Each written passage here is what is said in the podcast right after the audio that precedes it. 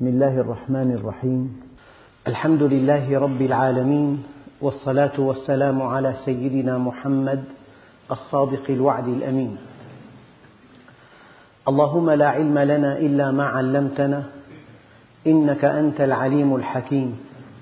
اللهم علمنا ما ينفعنا وانفعنا بما علمتنا وزدنا علما. وأرنا الحق حقا وارزقنا اتباعه. وأرنا الباطل باطلا وارزقنا اجتنابه. واجعلنا ممن يستمعون القول فيتبعون أحسنه وأدخلنا برحمتك في عبادك الصالحين. أيها الإخوة الكرام مع الدرس الأول من سورة الطلاق. بسم الله الرحمن الرحيم.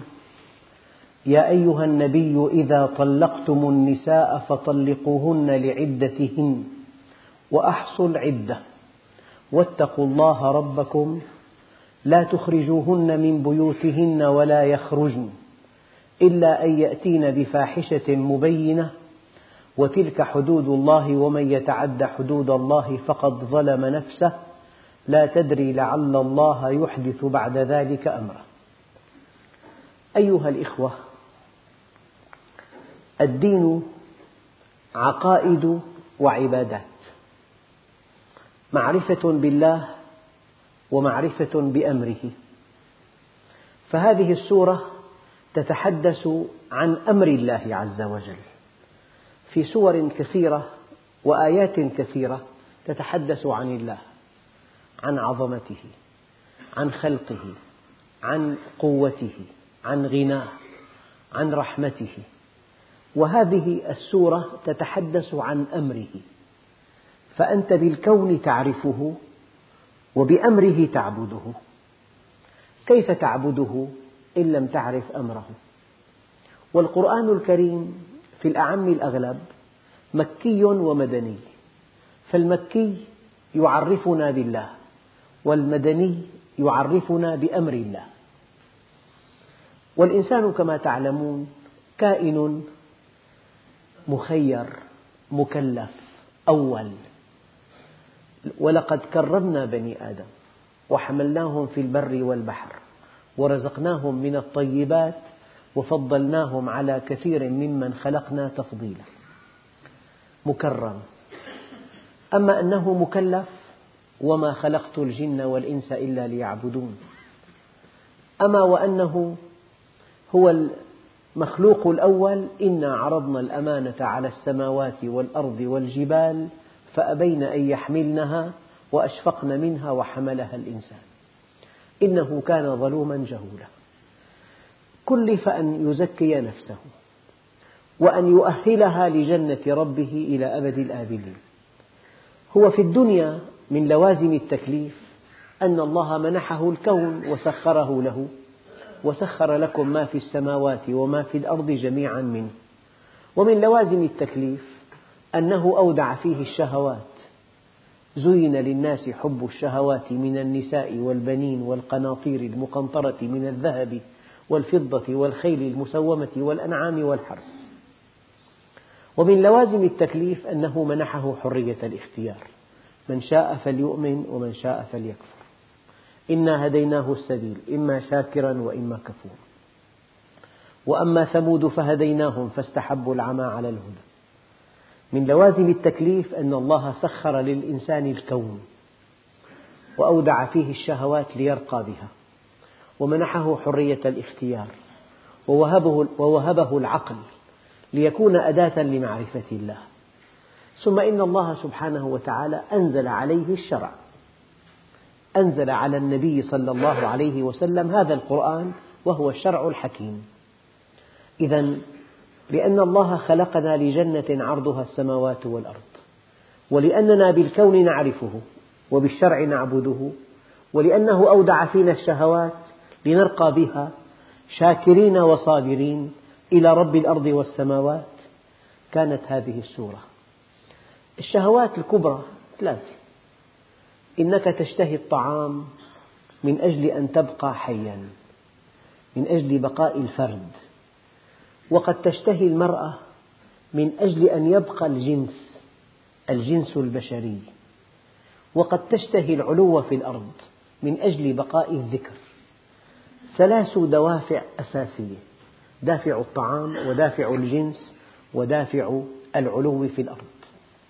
دافع الطعام آيات كثيرة جدا وأحاديث كثيرة جدا بين النبي عليه الصلاة والسلام من خلال فهمه لكتاب الله كيف نكسب الرزق؟ كيف نكسبه؟ كيف يكون الطعام طيبا؟ يا سعد أطب مطعمك تكن مستجاب الدعوة. كيف يكون الكسب الحلال؟ كيف يكون الكسب المشروع؟ ومن خلال آيات النساء كيف تتزوج؟ كيف تطلق؟ كيف تعامل بالمعروف؟ كيف تغض البصر؟ تفاصيل كثيرة جدا في علاقة الإنسان بالمال وفي علاقة الإنسان بالمرأة وفي علاقة الإنسان بالآخرين. حرم الغيبة وحرم النميمة وحرم السخرية وحرم المحاكاة وأمرك أن تلبي الدعوة وأن وأن تعود المريض وأن تعين الضعيف. فأحكام متعلقة بكسب المال وأحكام متعلقة بالمرأة أحكام الطلاق وأحكام متعلقة بحسن علاقتك مع من حولك. الدرس اليوم متعلق بأحكام تعبدية في موضوع المرأة.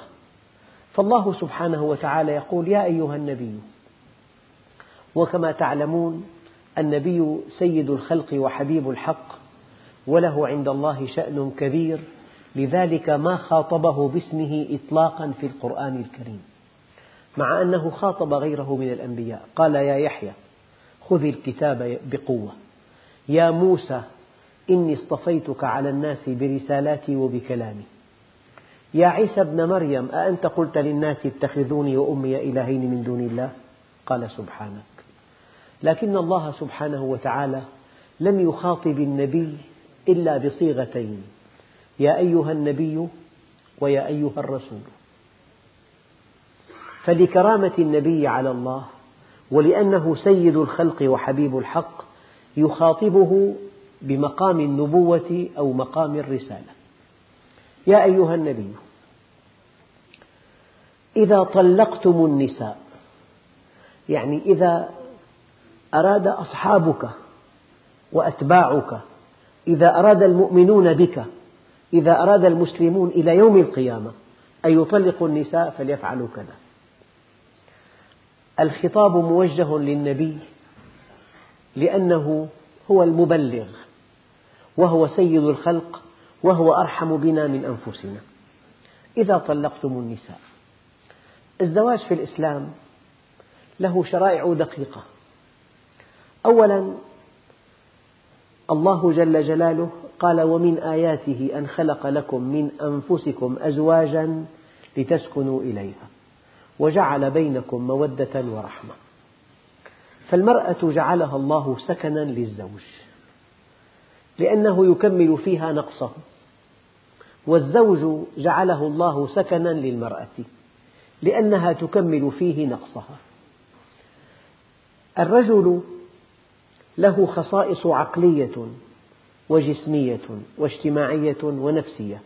هي كمال فيه وكمال في مهمته التي أنيطت به. والمرأة لها خصائص جسمية وعقلية ونفسية واجتماعية. هي كمال فيها. لعل جانب العاطفة يرجح عند المرأة ولعل جانب العقل يرجح عند الرجل. فالرجل يكمل بزوجته نقصه فيسكن إليها يجد في دفء عاطفتها الشيء الكثير وهي تجد في عقله وبعد نظره وحزمه وقوته الشيء الكثير. لذلك من آياته الدالة على عظمته ومن آياته الليل والنهار ومن آياته الشمس والقمر ومن آياته خلق السماوات والأرض ومن آياته أن خلق لكم من أنفسكم أزواجا لتسكنوا إليها وجعل بينكم مودة ورحمة. المودة هذا السلوك المحبب الذي يشف عن الحب العميق. أما الرحمة هذا السلوك الأخلاقي. لو أن الإنسان انقطعت مصلحته من زوجته إذا ذهب الود تبقى الرحمة. ولو أن امرأة انقطعت أسباب مصلحتها من زوجها لكبر أصابه أو لفقر طارئ ألم به. ماذا يبقى؟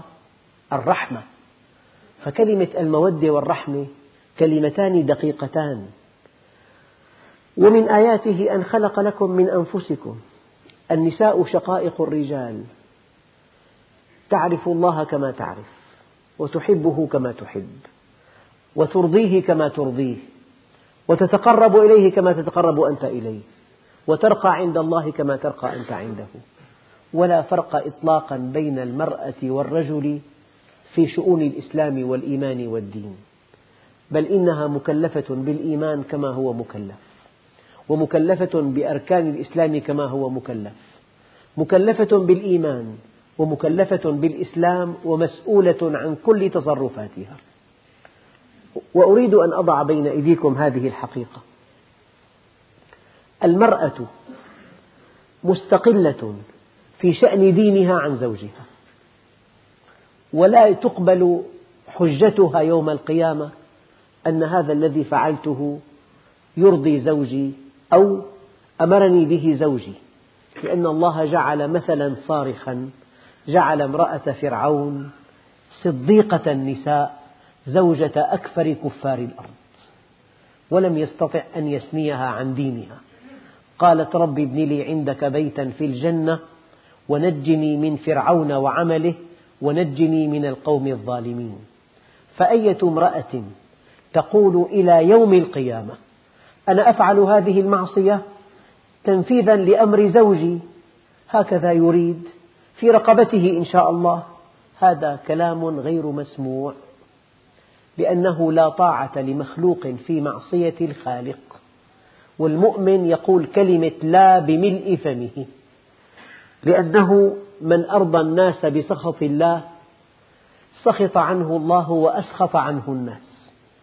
ومن أسخط الناس برضا الله عز وجل رضي عنه الله وأرضى عنه الناس. إذا المرأة صنو الرجل والنساء شقائق الرجال. والمرأة مساوية للرجل تماما في التكليف والتشريف والمسؤولية. لكن الله سبحانه وتعالى يقول وليس الذكر كالأنثى لها خصائص عقلية وجسمية ونفسية واجتماعية هي كمال فيها وله خصائص جسمية وعقلية ونفسية واجتماعية هي كمال فيه فما زاد من عاطفتها. وقل من بعد إدراكها وحزم تصرفاتها كمال فيها. وما زاد من عقله وبعد إدراكه واهتمامه بالقضايا الكبرى وما نقص من عاطفته وأحاسيسه كمال فيه. يا رسول الله امرأة تشكو رسول الله وقد سمعها الله من فوق سبع سماوات إن زوجي تزوجني وأنا شابة ذات أهل ومال فلما كبرت سني ونثر بطني وتفرق أهلي وذهب مالي قال أنت علي كظهر أمي ولي منه أولاد إن تركتهم إليه ضاعوا أنا أربيهم وإن ضممتهم إلي جاعوا هو يكسب لهم رزقهم. هناك أدوار رسمها الله عز وجل للرجال والنساء. فإذا تشبهت المرأة بالرجل أو تشبه الرجل بالمرأة فقد فسدت الحياة. الآن هذه العلاقة بين الزوجين هي أقدس علاقة على الإطلاق. قال تعالى وكيف تأخذونه؟ وقد أفضى بعضكم إلى بعض. وأخذنا منكم ميثاقا غليظا. الميثاق الغليظ الخطير المقدس هو عقد الزواج. أقدس عقد تبرمه في حياتك هو عقد زواجك مع امرأة جعلتها شريكة حياتك. ينبغي أن نسير عليه. ليس في الإسلام سفاح إطلاقا. ليس فيه إلا زواج. الله جل جلاله يقول الطيبون للطيبات. يعني ينبغي أن يكون الطيبون للطيبات. يعني يا عبادي احرصوا على أن يكون الطيبون للطيبات. هذا أمر تكليفي وليس أمرا تكوينيا. يعني ينبغي يعني احرصوا يعني اجعلوا همكم أن يكون الطيبون للطيبات. وهذه مسؤولية الأب والأم ومسؤولية الفتاة ومسؤولية أبيها وأمها. يعني الأب والأم للزوج والأب والأم للزوجة مسؤوليتهم جميعا أن يكون الطيبون للطيبات لأن هذه شراكة عميقة جدا وهي دائمة مدى الحياة فإن لم يكن هناك توافق عقلي وثقافي واجتماعي وخلقي وديني أصبحت الحياة جحيما لا يطاق. لذلك الأصل أن الإنسان يتزوج ليبقى مع زوجته إلى نهاية الحياة. هذا هو الأصل. لو حصل خطأ في اختيار الزوجة أو لو حصل خطأ في اختيار الزوج أو لو حصل تباين في الطباع أو تناقض في المصالح أو لو حصل شيء أدى إلى فساد العلاقة بينهما حينما تستحيل هذه العلاقة فتكون جحيما لا يطاق شرع الطلاق. يعني هذا الإناء هذا الوعاء البخاري المحكم الإغلاق هذا الوعاء له متنفس. فإذا ارتفع الضغط إلى درجة كاد الوعاء أن ينفجر هناك صمام أمان. هذا الصمام يسيخ ويخرج البخار ونتلافى انفجار هذا الوعاء. الطلاق بالنسبة للحياة الزوجية صمام الأمان.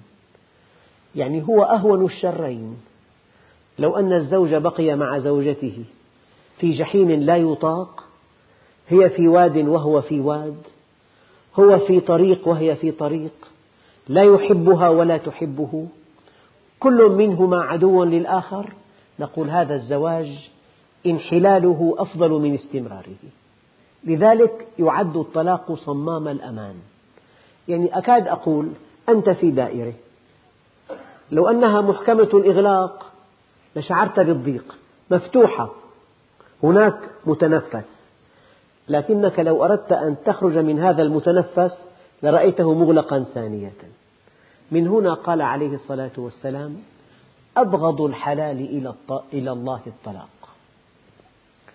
ولكن إذا كان ضرورة لا بد منها. قلت لكم لماذا نطلق؟ لأن الله عز وجل أمرنا أن نجمع بين الطيبين والطيبات الطيبون للطيبات.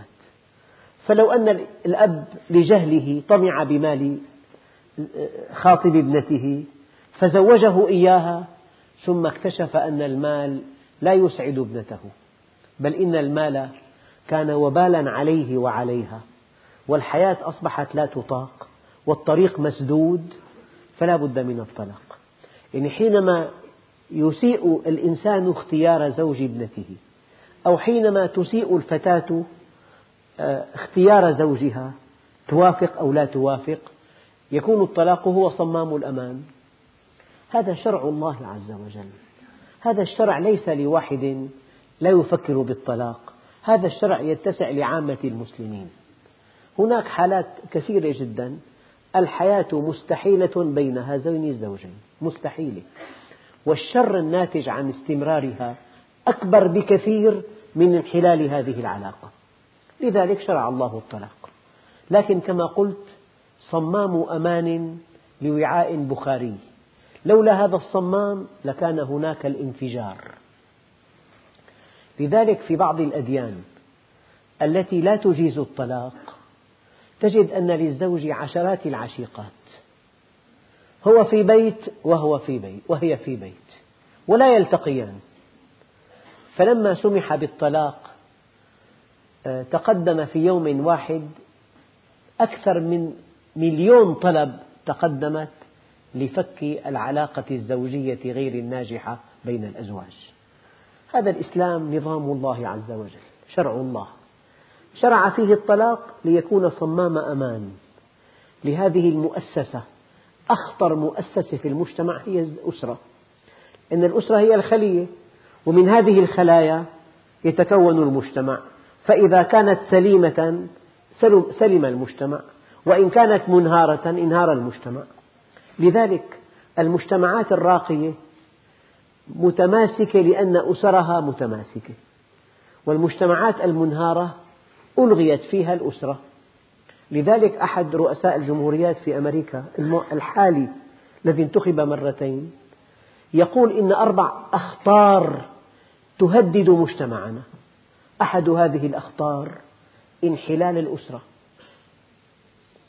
وتفكك تفكك الأسرة وانحلال الأخلاق والمخدرات والجريمة.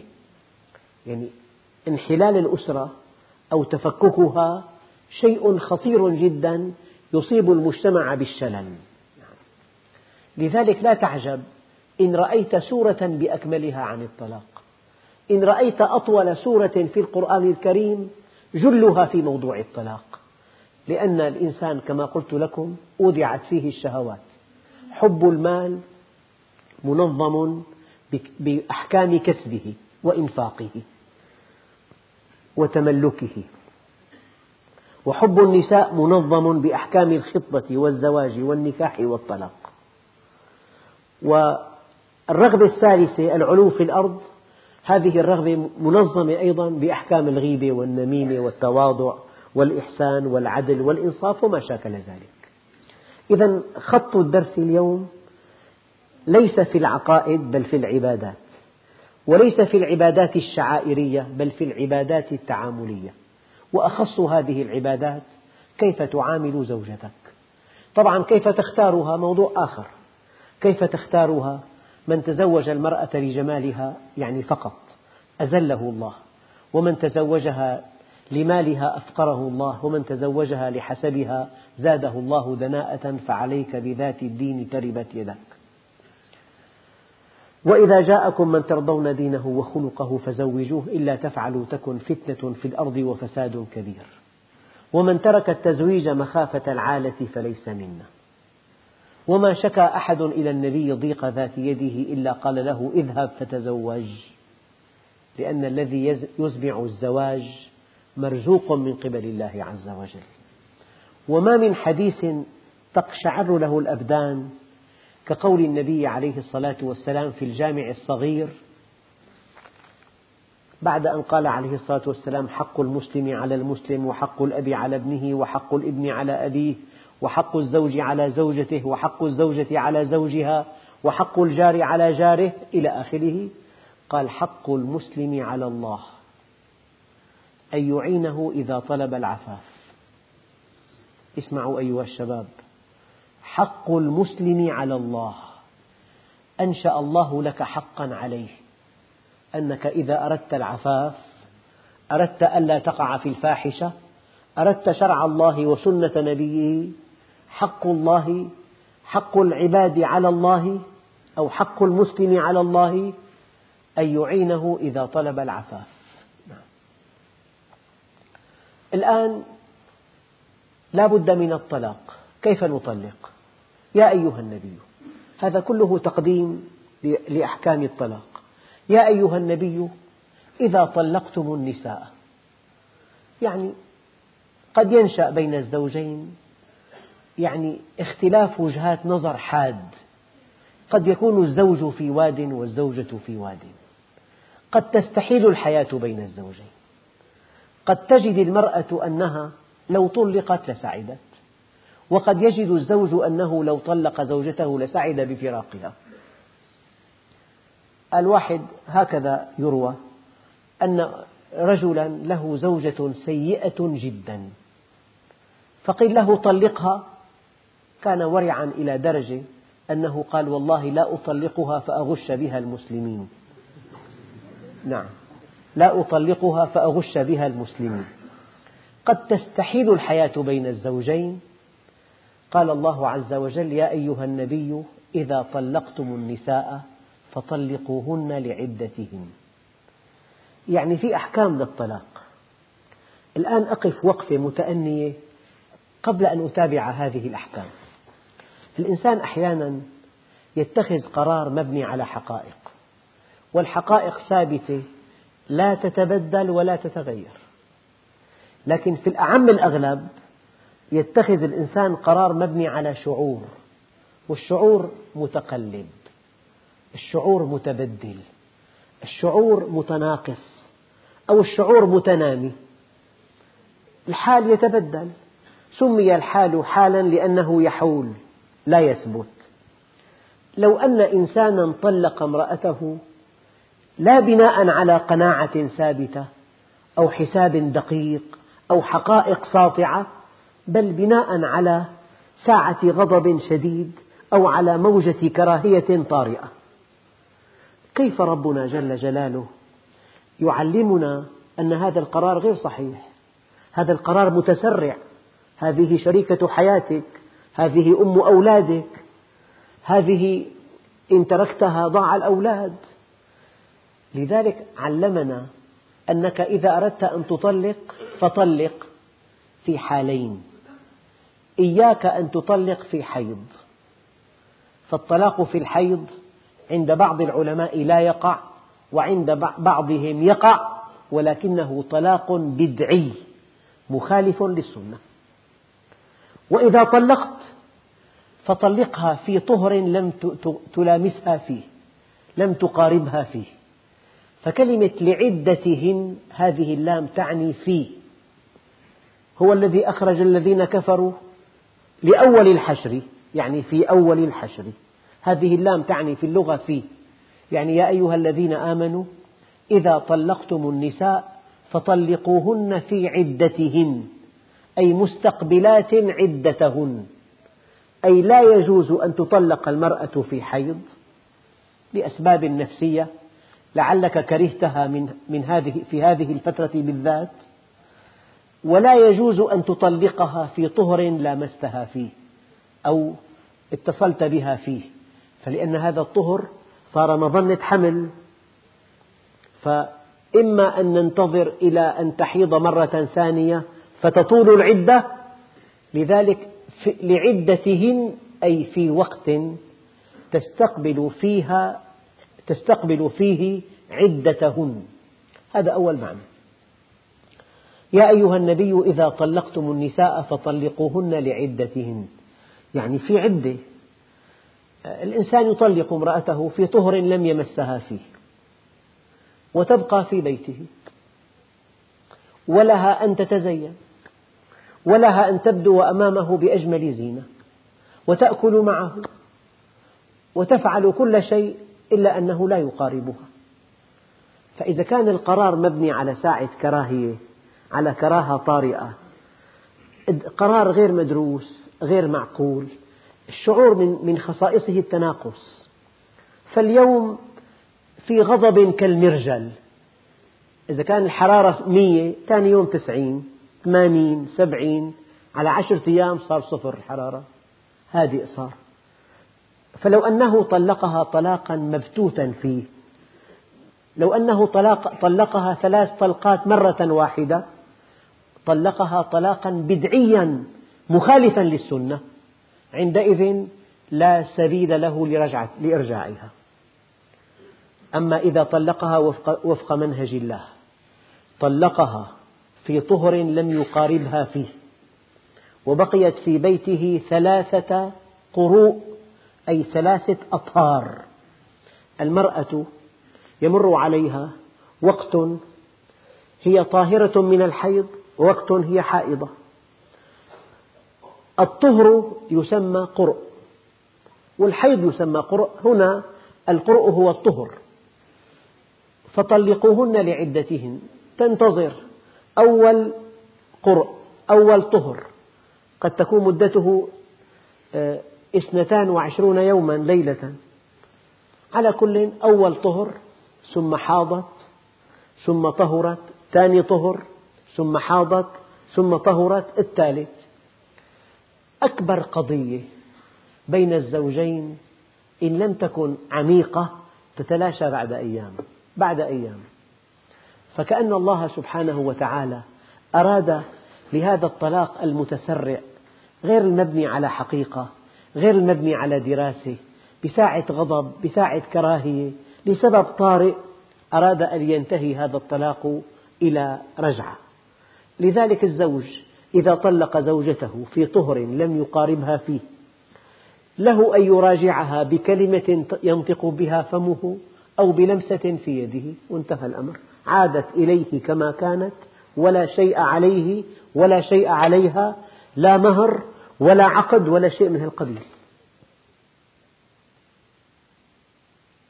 لو أن العدة مضت مضت الأطهار الثلاثة ولم يراجعها ملكت نفسها. لكن بإمكانه أن يعود خاطبا من جديد أن يعقد عليها عقدا وتعود إليه زوجة وكأن شيئا لم يكن ولكن حسبت طلقة يعني استنفد فرصة من فرص الطلاق. لو أنه طلقها مرة ثانية نعود إلى الترتيب السابق. تبقى في بيته. وتتزين له ويأكل معها وتأكل معه ولا شيء يمنع بينهما إلا اللقاء الزوجي فإن كان هذا الموضوع صغيرا تلاشى وتلاشى حتى انتهى إلى المراجعة يراجعها قولا أو عملا وانتهى الأمر. فإن لم يراجعها ومضت هذه الأطهار الثلاثة ملكت نفسها. وبإمكانه ثانية أن يعقد عليها عقدا ثانيا. من دون أن يحتاج إلى شيء وتعود زوجته كما كانت. الله جل جلاله يقول الطلاق مرتان. أول مرة ثلاث قروء والمرة الثانية ثلاث قروء. فإذا طلقها ثالثة في طهر لم يجامعها فيه. ملكت نفسها وبانت عنه بينونة كبرى ولا تحل له حتى تنكح زوجا غيره نكاحا طبيعيا عاديا على التأبيد. فإذا طلقها الزوج الثاني طلاقا طبيعيا له أن يتزوجها مرة رابعة مرة ثالثة. أيها الإخوة إن كانت العلة بها الزوج الثاني سيطلقها. إن كانت منها. عندها تدرك أن العلة منها لا منه. لعلها ترجع إليه خاضعة طائعة. وإن كانت العلة منه الزوج الثاني لن يطلقها خسرها نهائيا. هذا هو التشريع الإلهي. تصور إنسان لمشكلة واحدة انتظر تقريبا ستة أشهر. ستة أشهر وهي في بيته ومتزينة وبإمكانه أن يقترب منها وما اقترب معناها مشكلة كبيرة جدا. إذا طلق الإنسان امرأة وهي في بيته وبإمكانها أن تتزين له وهو, له وهو في حاجة إليها ولم يقترب منها في كل هذه الفترة في ستة أشهر معنى ذلك أن هذا القرار مبني على دراسة على حقائق لا على مشاعر. المشكلة أن هذا القرار أساسه حقائق أم مشاعر؟ الحقائق يستمر يطلق ويستمر أول قرء والثاني والثالث وطلاق ثاني وأول قرء والثاني والثالث وطلاق ثالث وبينونة كبرى. أبدا. لو أنها تزوجت والزوج طلقها ولم تكن في نفسه ما يتزوجها. هذا هو النظام الإلهي هذا هو التشريع. يعني لو طبق هذا التشريع صدقوني أيها الإخوة أن بين كل مئة حالة طلاق لا تنعقد حالة واحدة. أما من أول كلمة بالطلاق بالثلاثة كل ما حل لك شيخ يحرمك عشرة شو هذا؟ أيرتكب أحدكم أحموقته؟ ويقول يا ابن عباس يا ابن عباس هي أحموقة هي. هذه أم أولادك. هذه شريكة حياتك. قال عليه الصلاة والسلام لا يفرك مؤمن مؤمنة. إذا كره منها خلقا رضي منها خلقا آخر. وأنت لست كاملا. إن توهمت أنها ليست كاملة وأنت لست كاملا. واحد طرق باب سيدنا عمر ليشكو إليه زوجته فسمع صياحا في بيت عمر فولى هاربا. فلما طرق الباب وفتح سيدنا عمر لم يجد أحدا ثم رأى إنسان يعدو قال له يا أخي العرب تعال ما الذي أقدمك قال له جئتك أشكو مما أنت منه تشكو. قال له يا أخ العرب إنها أم أولادنا تطهو لنا الطعام تغسل لنا الثياب لنترفق بها. إذا الله جل جلاله لا يحب الطلاق. هو أبغض الحلال إلى الله. المقدمة أن هذا القرار الخطير هذا أخطر قرار لأن النبي عليه الصلاة والسلام يقول إن النساء خلقن من ضلع أعوج وإن أعوج ما فيه أعلاه.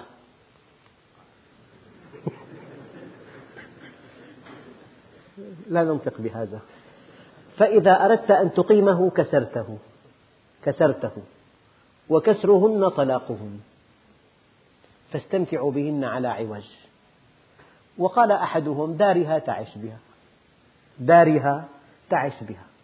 الحياة لا تحتمل هذه المشاحنة.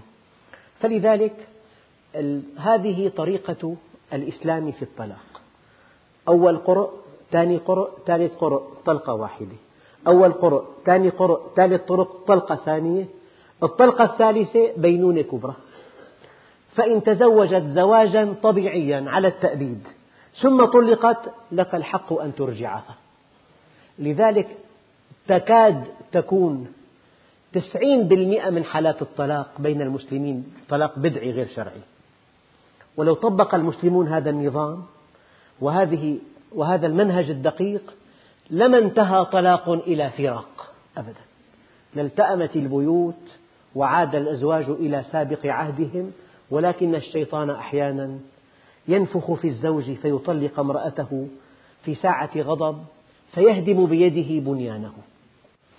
أيها الإخوة الكرام أما ما ورد في السنة عن رسول الله صلى الله عليه وسلم من حديث ابن عمر قال رسول الله صلى الله عليه وسلم إن من أبغض الحلال إلى الله الطلاق. إن من أبغض الحلال إلى الله الطلاق. وعن علي كرم الله وجهه عن رسول الله صلى الله عليه وسلم أنه قال تزوجوا ولا تطلقوا. فكيف نوفق بين هذا الحديث الذي رواه سيدنا علي رضي الله عنه وبين قوله تعالى يا أيها النبي إذا طلقتم النساء فطلقوهن. القرآن أباح الطلاق. والنبي يقول تزوجوا ولا تطلقوا فإن الطلاق يهتز منه العرش. بعض العلماء فسر هذا الحديث ووفقه مع القرآن الكريم. يعني ابحث مليا عن زوجة صالحة. تزوج امرأة بعد بحث طويل لئلا تحتاج إلى تطليقها. تزوج امرأة لا تحتاج إلى تطليقها. هذا معنى الحديث. يعني ابتعد عن أسباب الطلاق. لو كان زواج متسرع قد تحتاج إلى أن تطلق. لو كان زواج مبني على مصلحة لا على رغبة صادقة قد تحتاج إلى أن تطلق. لو زواج مبني على طمع قد تحتاج إلى أن تطلق. لو زواج مبني على حب للدنيا من أجل أن ترقى عند أبيها ولم تجد هذا قد تحقق تطلق. فأي زواج لا يكون صافيا خالصا لله عز وجل قد تحتاج إلى أن تطلق. فالنبي عليه الصلاة والسلام يقول تزوجوا ولا تطلقوا. يعني لا تتزوج امرأة يمكن أن تحتاج إلى تطليقها. يعني ابحث مليا. والطيبون للطيبات أمر تكليفي مرة ثانية.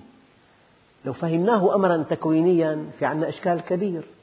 ألا تجد إنسانا صالحا عنده زوج سيئة؟ ألا تجد امرأة ولية عندها زوج سيء؟ ممكن. طيب الآية ليست ليست حكما ولكنها تكليف يعني ينبغي أن يكون الطيبون للطيبات.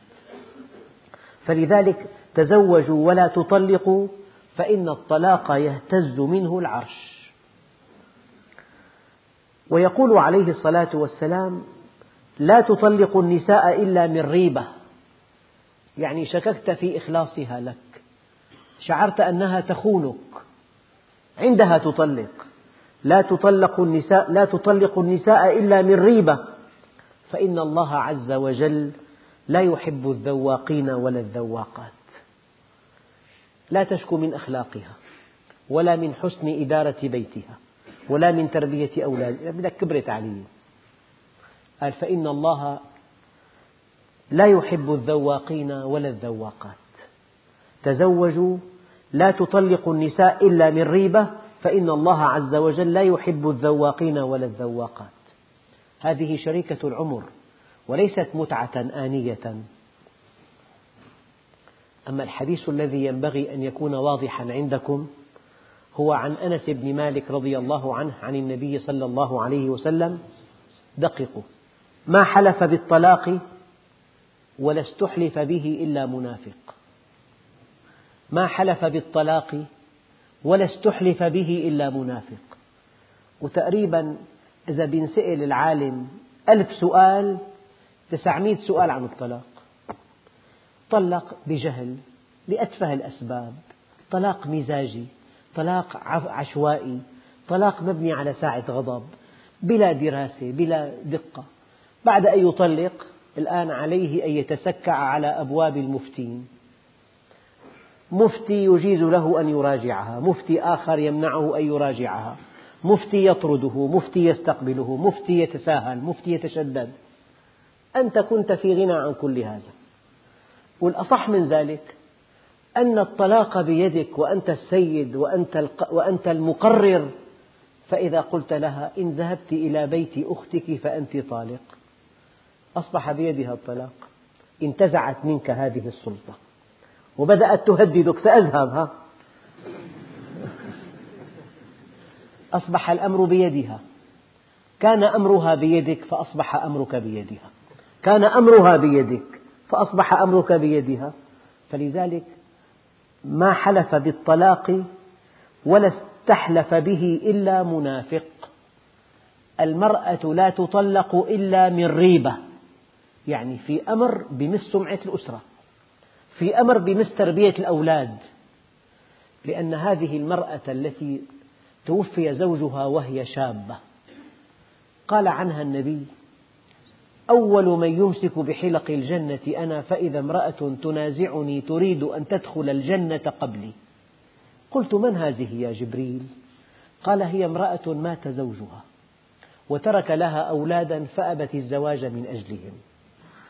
يعني المؤمن والمؤمنة لو, لم لو كان هناك مشكلة بين الزوجين من أجل الأولاد يجب أن يضع الزوج حظوظه من الدنيا تحت قدمه.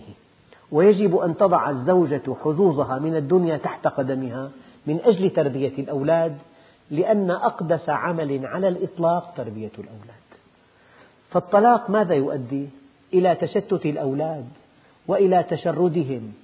أنا أعرف رجل طلق امرأته ثم اكتشف أن ابنته الصغيرة التي أودعها في بيت جدها سقطت في الرذيلة ما شعور هذا الأب؟ وقد خسر ابنته وابنه الثاني هرب ولا يعلم أين هو. فالإنسان حينما يتزوج لو نشأ خلاف بين الزوجين يجب أن يضع حظوظ نفسه تحت قدمه رعاية لأولاده لأن هذه التي في البيت هي أمهم. مهما كانت سيئة هي أمهم وهي أفضل ألف مرة من امرأة غريبة تقسو عليهم. الحديث الآخر يا معاذ.